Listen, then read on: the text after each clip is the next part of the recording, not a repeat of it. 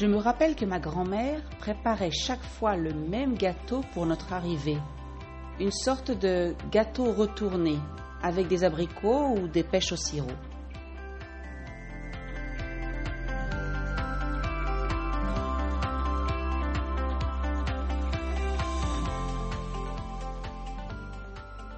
Bonjour et bienvenue à French to Go. Welcome to French to Go. Suivez-moi et mes amis sur ce podcast en français pour pratiquer le vocabulaire quotidien. Follow me and my friends in this podcast in French to practice daily vocabulary.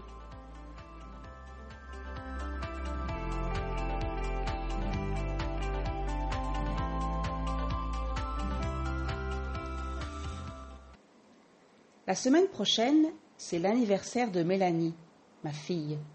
Elle aura 17 ans. C'est incroyable comme le temps passe vite. Je me suis dit que ce serait une bonne idée de lui faire un poster avec des photos d'elle à différents âges. Alors, je suis allée chercher la boîte de photos et les vieux albums. À l'époque où je mettais encore des photos dans des albums, aujourd'hui, tout est dans mon téléphone ou mon ordinateur, bien évidemment. Et au final, j'ai passé 2 heures à regarder les vieilles photos. Celles de mon enfance, celles du mariage et des moments passés avec Franck avant la naissance des enfants, et puis bien sûr, celles des enfants. J'ai retrouvé par exemple une photo de moi avec mon chien Joss. Je devais avoir 3 ou 4 ans. J'étais chez mes grands-parents, dans leur jardin. En fait, quand j'étais petite, j'allais tous les étés passer 1 mois chez eux, sans mes parents. Juste avec ma sœur et mes frères. Mes grands-parents habitaient dans le nord de la France, à Dunkerque. C'était trop compliqué de garder le chien dans l'appartement de mes parents à Grenoble, donc ils l'ont emmené une fois chez mes grands-parents et il y est resté. Et donc, chaque été, je retrouvais aussi mon chien là-bas. Je me rappelle que ma grand-mère préparait chaque fois le même gâteau pour notre arrivée. Une sorte de gâteau retourné, à l'envers, un peu comme une tarte tatin, avec des abricots ou des pêches au sirop. Le dessus du gâteau était tout caramélisé. Je me régalais. Se régaler, ça veut dire que je mangeais ce gâteau avec beaucoup de plaisir. Leur maison n'était pas très grande. En tout cas, elle était vite bien remplie avec nous tous. Il y avait un jardin et au bout du jardin, une remise. Une remise, c'est un endroit où, en général, on met des choses, des objets dont on ne se sert pas tous les jours. Et on jouait là-bas toute la journée. On jouait à l'épicerie, c'est-à-dire qu'on prétendait avoir un petit magasin et on vendait et on achetait des légumes, des fruits et d'autres produits qu'on avait, en plastique, bien entendu. On mangeait aussi beaucoup de bonnes choses. Ce qu'en général nos parents nous permettaient une fois de temps en temps, chez mes grands-parents, c'était tous les jours. On mangeait des glaces, des gâteaux. Je me rappelle qu'il y avait aussi de petites bouteilles de jus de fruits dans la cave et on pouvait aller en prendre quand on voulait. Et puis, si on ne voulait pas de légumes, pas de problème.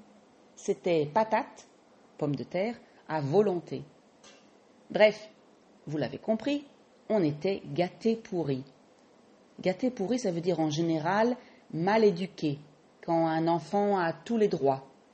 Là, bien entendu, c'était juste le temps des vacances.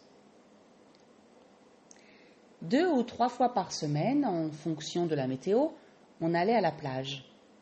Je me souviens que la plage à Dunkerque m'étonnait à chaque fois. Là-bas, le phénomène de la marée est important. La marée, c'est quand la mer monte ou descend en fonction de la lune.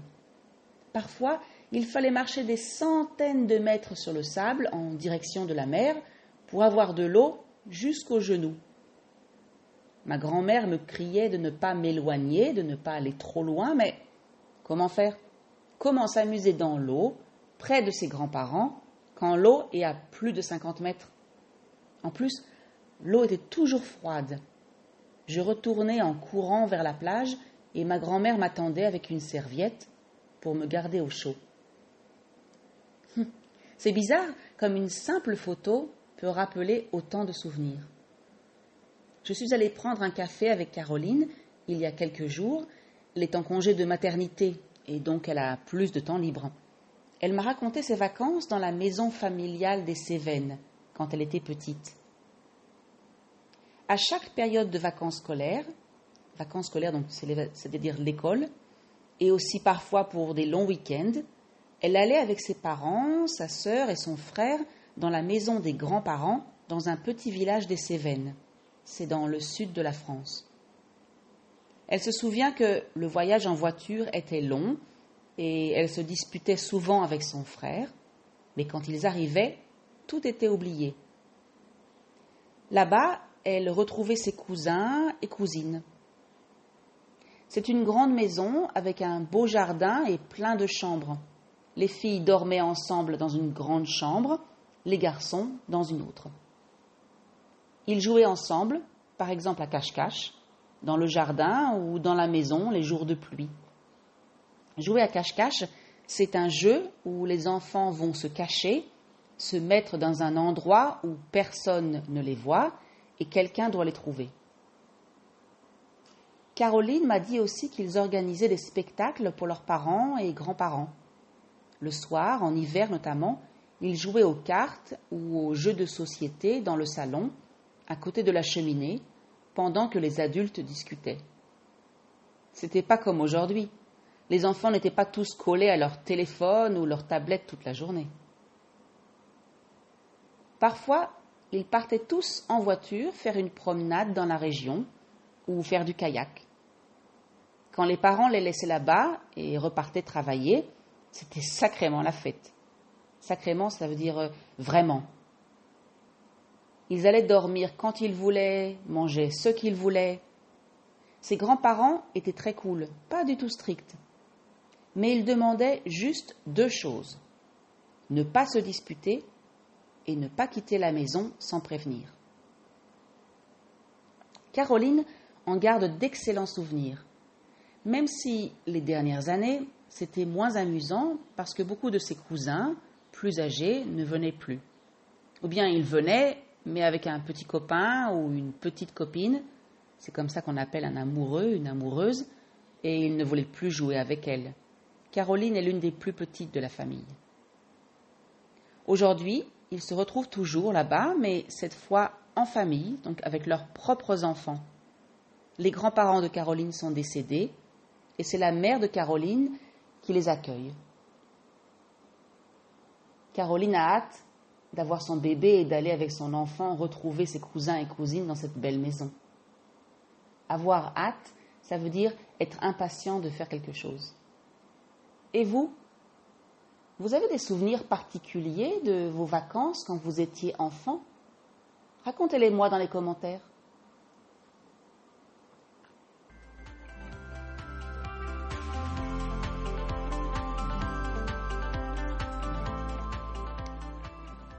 Regardons maintenant un peu plus en détail la grammaire. Vous avez sans doute remarqué que presque tous les verbes que j'ai utilisés pour parler de mes souvenirs et des souvenirs de Caroline avaient le son « est » à la fin. Pourquoi ? Eh bien, parce qu'il s'agit du temps du passé appelé imparfait.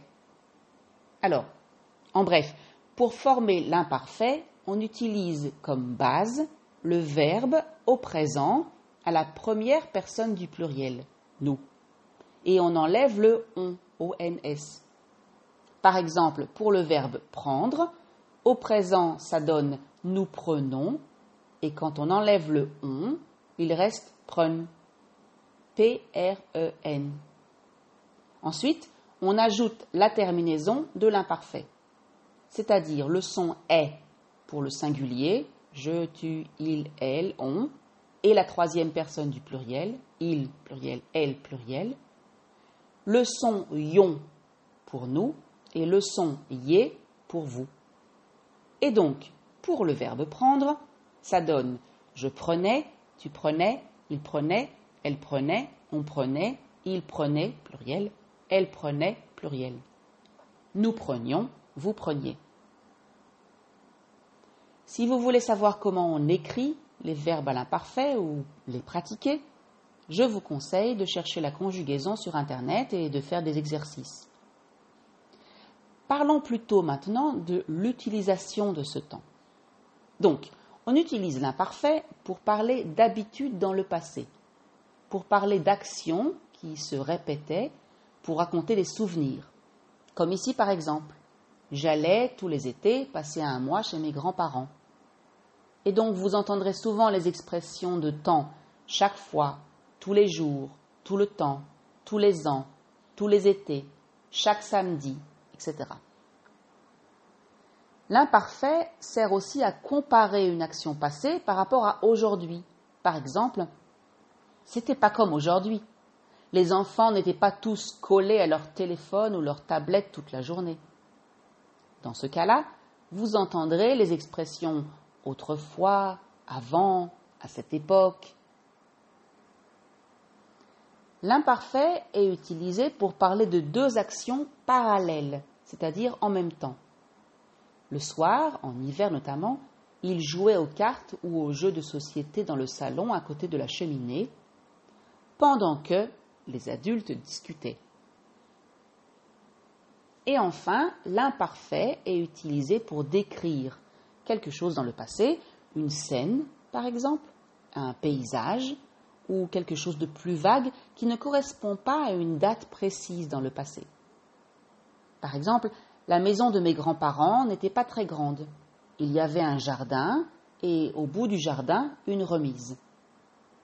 Les grands-parents de Caroline étaient très cool, pas du tout stricts. C'est fini pour la grammaire. Racontez-moi un peu, à l'imparfait bien sûr, comment était la maison de vos grands-parents et comment se passaient vos vacances chez eux. J'attends avec impatience de lire vos souvenirs dans les commentaires.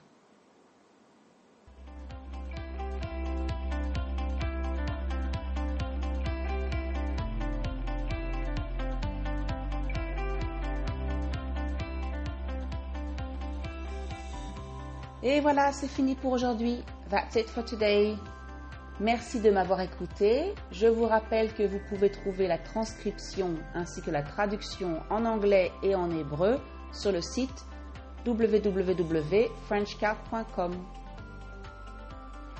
Thank you for listening. I remind you that you can find the transcription as well as a translation into Hebrew or English on the website www.frenchcard.com. Je vous dis à bientôt pour un prochain podcast. See you or hear you soon for another podcast.